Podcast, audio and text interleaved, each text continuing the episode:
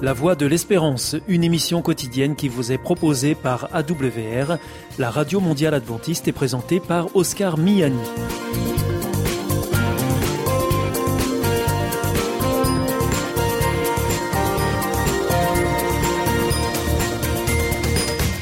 Merci de votre fidélité à la Voix de l'Espérance à travers les ondes, mais aussi par Internet sur www.awr.org ou aussi grâce à votre téléphone. Aujourd'hui au programme, dans quelques instants, ce sera votre rendez-vous santé avec Destination Santé. Ensuite, vous retrouverez vos chroniques. Tout d'abord, reflet d'actualité qui porte un regard chrétien sur l'actualité de la semaine. Et ensuite, nous terminerons avec Bernard Sauvagna pour Des gens comme vous et moi. Avec Destination Santé, Emmanuel Ducreuset. Bonjour à tous. Votre enfant en a assez de ses lunettes et il préférerait passer aux lentilles C'est tout à fait possible, mais à deux conditions, qu'il soit soigneux et rigoureux.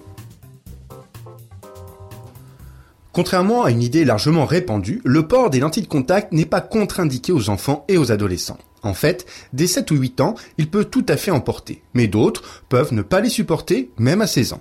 En fait, en France, l'âge moyen auquel l'ado abandonne ses lunettes est environ 13 ans, le plus souvent pour des raisons esthétiques. Évidemment, il y aura de nouveaux gestes à adopter et de nouvelles règles d'hygiène à respecter. Il est possible qu'au final, votre enfant ne se fasse pas aux lentilles, ou encore qu'il n'ait pas la maturité nécessaire pour les porter. Privilégiez dans un premier temps les lentilles jetables, conseillent sur leur site les opticiens Chris. Dans la phase d'adaptation, pensez à prendre des lentilles jetables, puisqu'elles sont sans entretien, il suffit de les mettre le matin et de les jeter le soir. En cette période post-confinement, votre enfant s'est sans doute habitué à une hygiène accrue. Très bien, car porter des lentilles demande une hygiène irréprochable, notamment de se laver les mains avec de l'eau et du savon avant de manipuler les lentilles et de les poser. C'est également le moment de responsabiliser votre ado. Rappelez-lui que les lentilles sont une prescription médicale qui présente des règles à ne pas transgresser, comme par exemple dormir en les portant alors que c'est strictement contre-indiqué. N'hésitez pas à en parler à votre ophtalmologiste, il vous guidera dans le choix des lentilles les mieux adaptées.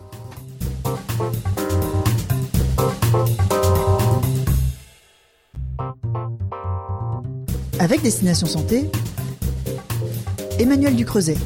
Bonjour à tous. À l'approche de l'été, la prise et la perte de poids deviennent une obsession pour certains. La balance devient ainsi leur meilleur ami. Mais comment se peser de façon efficace?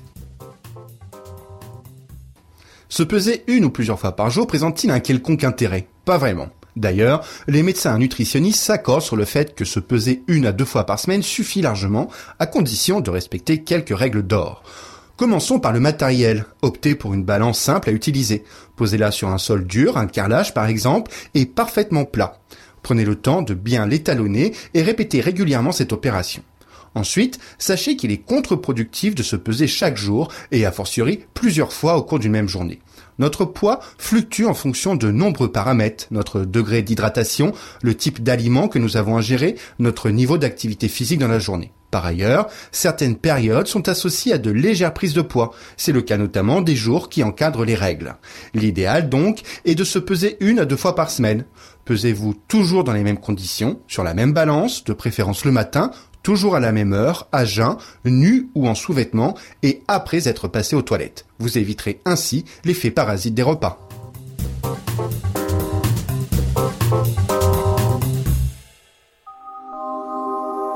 Vous aussi, votre santé vous intéresse?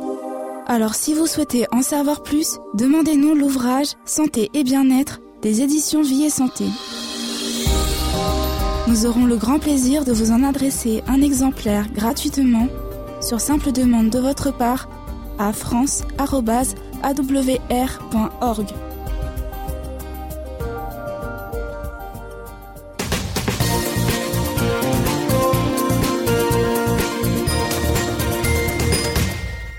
Vous êtes toujours à l'écoute de la Radio Mondiale Adventiste et c'est votre émission La Voix de l'Espérance qui vous est présentée par Oscar Miani et toute l'équipe pour vous accompagner jour après jour.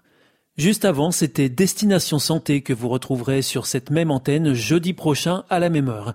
Si vous souhaitez avoir une grille des programmes ou bien si vous voulez vous adresser à nos invités, eh bien c'est très simple, il vous suffit de nous le faire savoir depuis notre site internet awr.org ou alors par courrier à IEBC, La Voie de l'Espérance, boîte postale 100 77 193 d'Amarie-Lélis CEDEX. C'est maintenant le moment de poursuivre avec Reflet d'actualité, une chronique qui porte un regard chrétien sur l'actualité de la semaine. Et juste après, ne manquez pas des gens comme vous et moi avec Bernard Sauvagnat. Bonsoir à tous. Après l'Espagne. Dans l'actualité également, Sébastien. Reflet d'actualité. Une approche chrétienne de l'actualité de la semaine. Jésus est la raison de la saison avec le pasteur Philippe Pénère. Montreux, en Suisse, est une petite ville très agréable, coincée entre le bout du lac Léman et les montagnes fribourgeoises du parc naturel Gruyère Pays d'en Haut. C'est un lieu de villégiature mais aussi de vie, particulièrement l'été, lors du festival de jazz et le célèbre festival d'humour. Mais jeudi 24 mars, c'est pour une toute autre raison que cette dernière est apparue dans l'actualité helvétique mais aussi française. Une famille entière, originaire de France, et vivant au cœur de la cité, s'est donné la mort en sautant du balcon de leur appartement. Ce sont les premières conclusions de l'enquête qui ont été dévoilées au grand public et qui glacent le sang. Le père, la mère, la sœur de cette dernière et les deux enfants ont successivement sauté dans le vide pour se donner la mort. Sur les deux enfants, le jeune adolescent est encore vivant à ce jour dans le coma. Face à une telle violence, les amis et la famille, vivant à distance, essayent de comprendre cet acte qu'on ne peut décrire. Le suicide est un véritable fléau de notre société postmoderne et particulièrement dans nos pays occidentaux. Problèmes financiers, une crise de couple ou divorce, dépression grave, maladie sont les éléments déclencheurs de l'acte irréparable et violent. Mais dans cette situation, il semble y avoir une toute autre cause. Depuis des mois, la famille s'est terrée dans son appartement, ne sortant presque pas, faisant des provisions abondantes que les enquêteurs vont retrouver dans plusieurs pièces de l'appartement. La famille s'est coupée du monde extérieur qui lui était devenu hostile. Ce n'est pas un conflit de voisinage, et encore moins une situation de guerre qui est à l'origine de ce repli, mais une montée de la pensée survivaliste complotiste. Le matin du drame, la gendarmerie est venue frapper à la porte. L'adolescent de la famille n'étant plus scolarisé, les autorités se sont inquiétées. Est-ce que cette action a précipité le drame? L'enquête, toujours en cours, va être longue et surtout douloureuse. Un détail révélé par la presse et les vidéos évoquant ce drame m'a interpellé. Sur la porte de l'appartement figurait un slogan, sur une pièce de bois peinte, Jésus, is the reason for season. Jésus est la raison de la saison. Ce slogan est très utilisé dans les milieux évangéliques à la période de Noël pour évoquer la vraie raison de fêter la naissance du Christ. Il faut donc entendre Jésus est la véritable raison de faire la fête. Alors revenons à cette famille. Était-elle chrétienne? Il y a de fortes chances. Mais se pose alors une autre question. Comment des croyants, des gens espérant au salut en Jésus et à son proche retour, peuvent-ils en arriver à se couper du monde dans lequel ils vivent et en arrivent à un geste si terrible? Loin de moi de vouloir juger ou condamner ces personnes qui sont avant tout des victimes, mais résonne en moi un aveu d'impuissance, voire d'échec. Dans ces périodes de crise que sont le Covid ou la guerre en Ukraine, sentiment d'échec car un nombre important de croyants comme non-croyants à basculer dans une vision obscure et clivante du monde qui ne leur permet plus de voir la lumière qui peut jaillir. Sentiment d'impuissance face à la désinformation où la notion de justice, de raison ou de sagesse est devenue secondaire, voire indifférente. La Bible est le témoin de périodes de guerre, de maladie, de famine ou d'injustice telles que nous les vivons actuellement. Mais elle apporte aussi un espoir, un réconfort dans Deutéronome 31, verset 6, il est dit Fortifiez-vous et prenez courage, n'ayez pas peur et ne soyez pas effrayés devant eux, car l'Éternel, ton Dieu, marchera lui-même avec toi. Il ne te délaissera pas, il ne t'abandonnera pas. Certes, dans ce texte, il est fait allusion à la guerre, mais il évoque aussi toutes les guerres de nos vies face aux questions sans réponse. Alors, permettez-moi de conclure cette chronique en déformant ce slogan. Jésus est la raison de toutes nos saisons. Que nous traversions le bonheur du printemps, la joie en été, la tristesse en automne ou les pleurs en hiver. Jésus, Dieu, est toujours à nos côtés. C'était Reflet d'actualité, une approche chrétienne de l'actualité de la semaine à retrouver en podcast. Hier ist Adventist World Radio, die Stimme der Hoffnung. Questa è la radio mondiale adventista. La voce della speranza.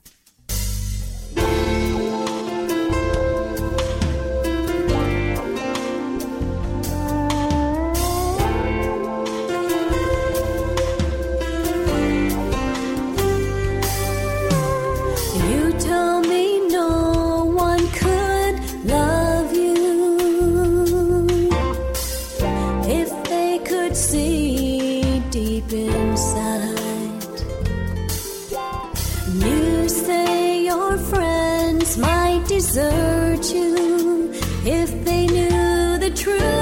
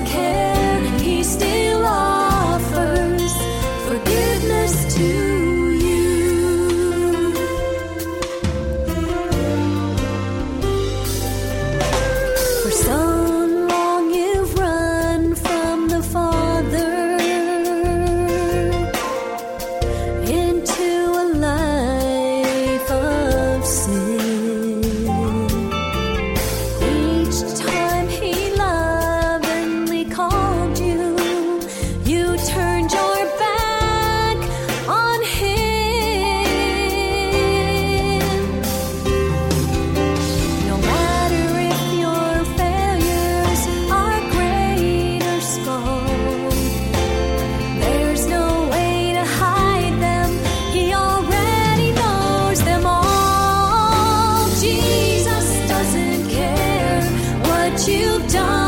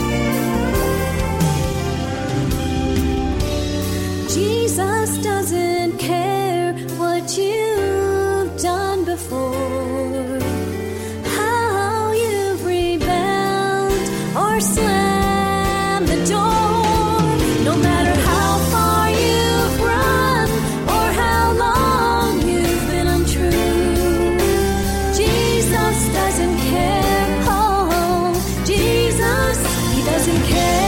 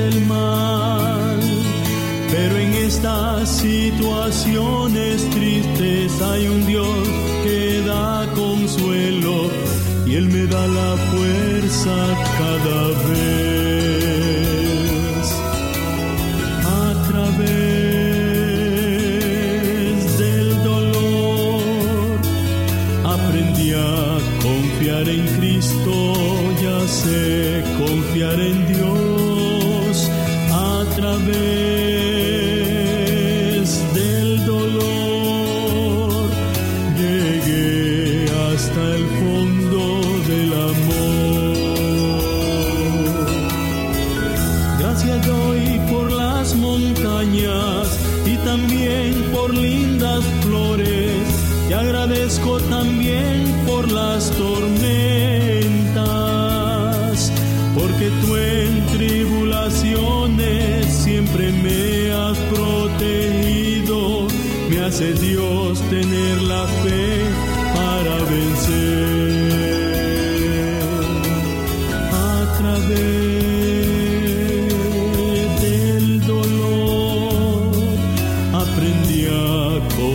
en Cristo ya sé confiar en Dios a través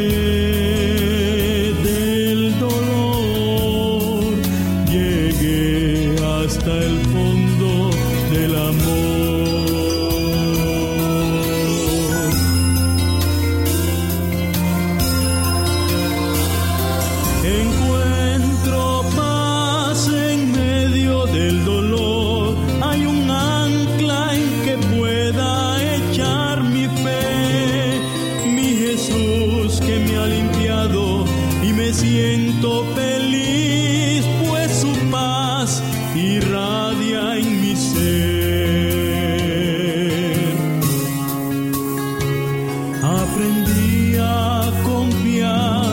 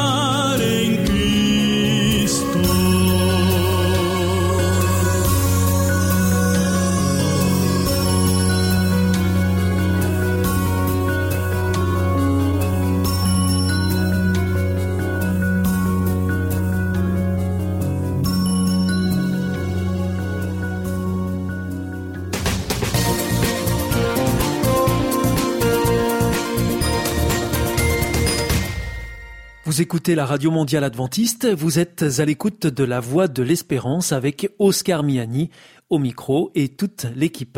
Juste avant, c'était Reflet d'actualité que vous retrouverez la semaine prochaine sur cette même antenne et dans cette même émission. Voici maintenant votre dernière chronique du jour avec Bernard Sauvagna pour Des gens comme vous et moi.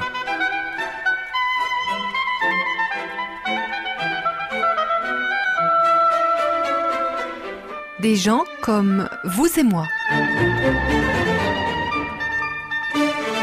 Histoire ordinaire et extraordinaire tirée de la Bible.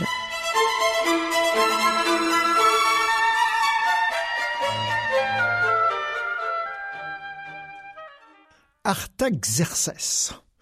Pas facile à prononcer, c'est le nom d'un roi perse et euh, un roi que la Bible mentionne bien qu'il ne fasse pas du tout partie, on pourrait dire, de l'histoire directe d'Israël. Et si la Bible en parle, c'est parce que dans son règne, il a été mêlé à un certain nombre d'épisodes qui concernent des Israélites.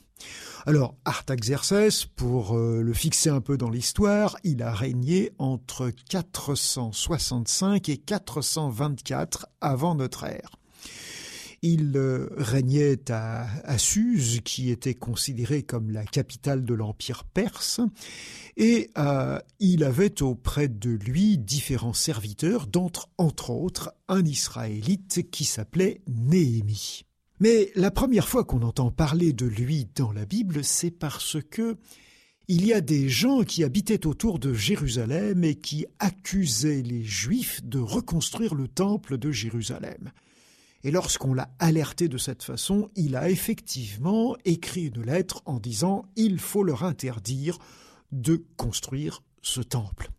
Mais les Israélites qui étaient là-bas, à Jérusalem, ont fait une démarche auprès de lui pour lui expliquer que s'il s'était mis à rétablir les murs de Jérusalem, c'est qu'ils en avaient reçu l'autorisation de la part de ses prédécesseurs, les rois perses.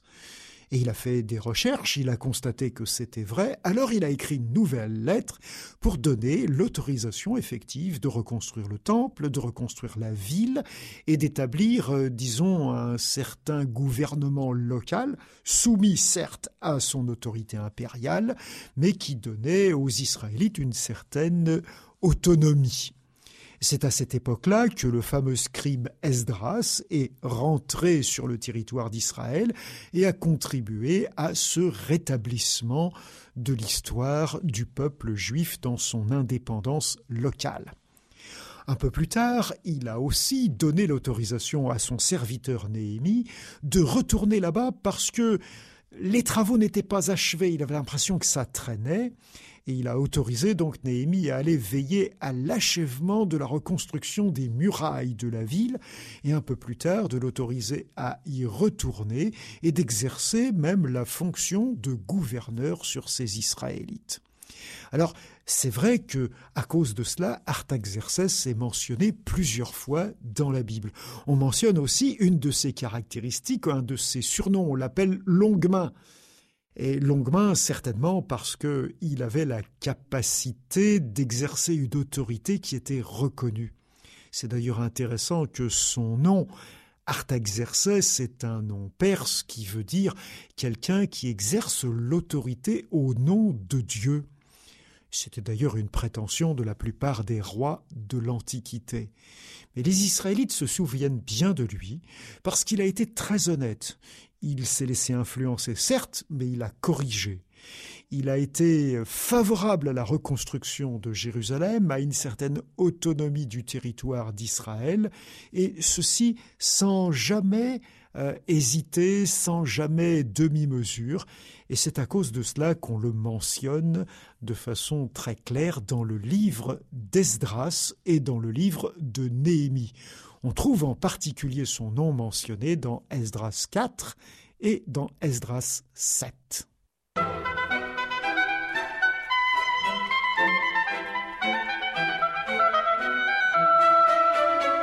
C'était une chronique de Bernard Sauvagnat.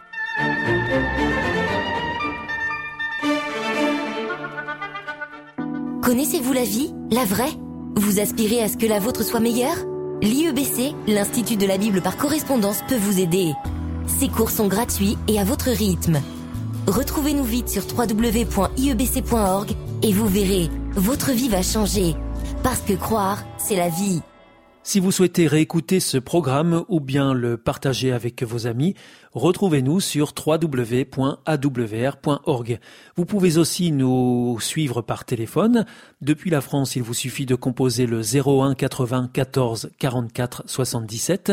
En dehors de France, c'est le 0033 1 80 14 44 77 et depuis les États-Unis, vous composez le 1 712 432 9978. Et pour nos coordonnées postales, eh bien, c'est la voie de l'espérance. IEBC, boîte postale 100, 77 193, Damary-Lélis, CEDEX.